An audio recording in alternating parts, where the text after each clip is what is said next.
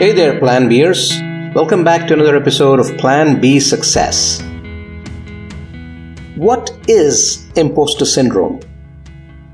Imposter syndrome or imposter phenomena is a term used to describe the experience of believing that you're not good enough.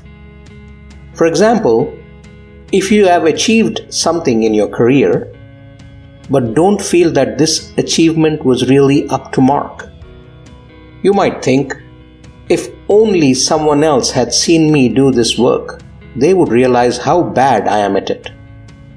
This can happen in any area of life where an achievement has been made job promotion, corporate move, significant other, etc. Imposter syndrome is a psychological phenomenon in which people are unable to internalize their accomplishments and fear being exposed as a fraud. It's the opposite of the Dunning Kruger effect, which says that low ability people tend to overestimate their own ability.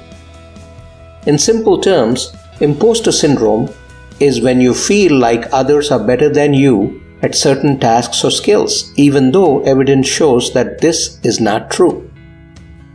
You see yourself as less successful than others even when it's obvious that you're excelling in your field. This can lead to feelings of inadequacy and self doubt, but it does not have to be so bad for those who experience this. There are ways of dealing with imposter syndrome if you want them how to overcome imposter syndrome. Here are some tips to help you get over imposter syndrome. Start with a small project. Since your fears are about being found out for the fraud that you are, it might be helpful to start with a project where there is little chance or none at all of being discovered as an imposter. For example, if you're working on a team project and everyone is contributing equally, it will be hard to get caught up in thinking that others cannot see how clueless you really are. You'll feel more comfortable asking questions or admitting what is not clear to you because everyone else is also figuring things out along the way. Asking for feedback on your work will also help too.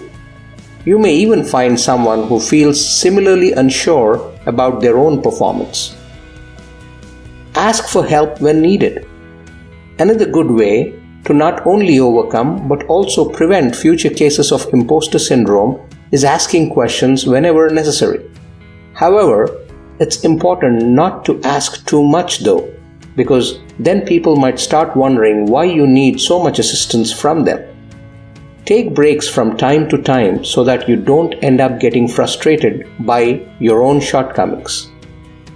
In short, the best way to deal with imposter syndrome is to overcome it by being aware of your feelings, strengths, and weaknesses.